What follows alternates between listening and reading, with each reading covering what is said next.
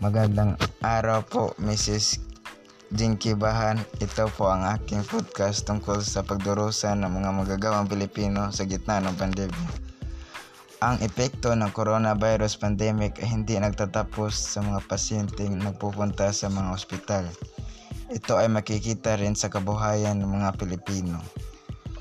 Ayon sa DOLE o Department of Labor and Employment, aabot sa 5 milyong Pilipino ang nawala ng trabaho dahil sa coronavirus pandemic.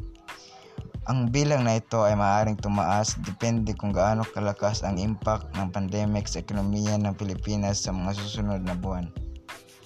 Madaming kinakaharap na problema ang ating mga magagawang Pilipino sa mga sa panahon ng pandemya, gaya ng kakulangan ng mga pampublikong sasakyan na masasakyan sana nila papasok sa kanyang kanyang trabaho.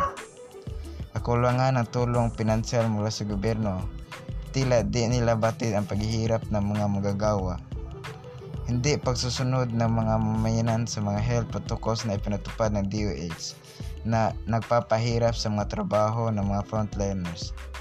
Hindi magandang kalagayan ng internet ng Pilipinas na nagpapahirap sa trabaho ng ng ating mga teachers o di kaya mga call center agent na nasa bahay na nagtatrabaho.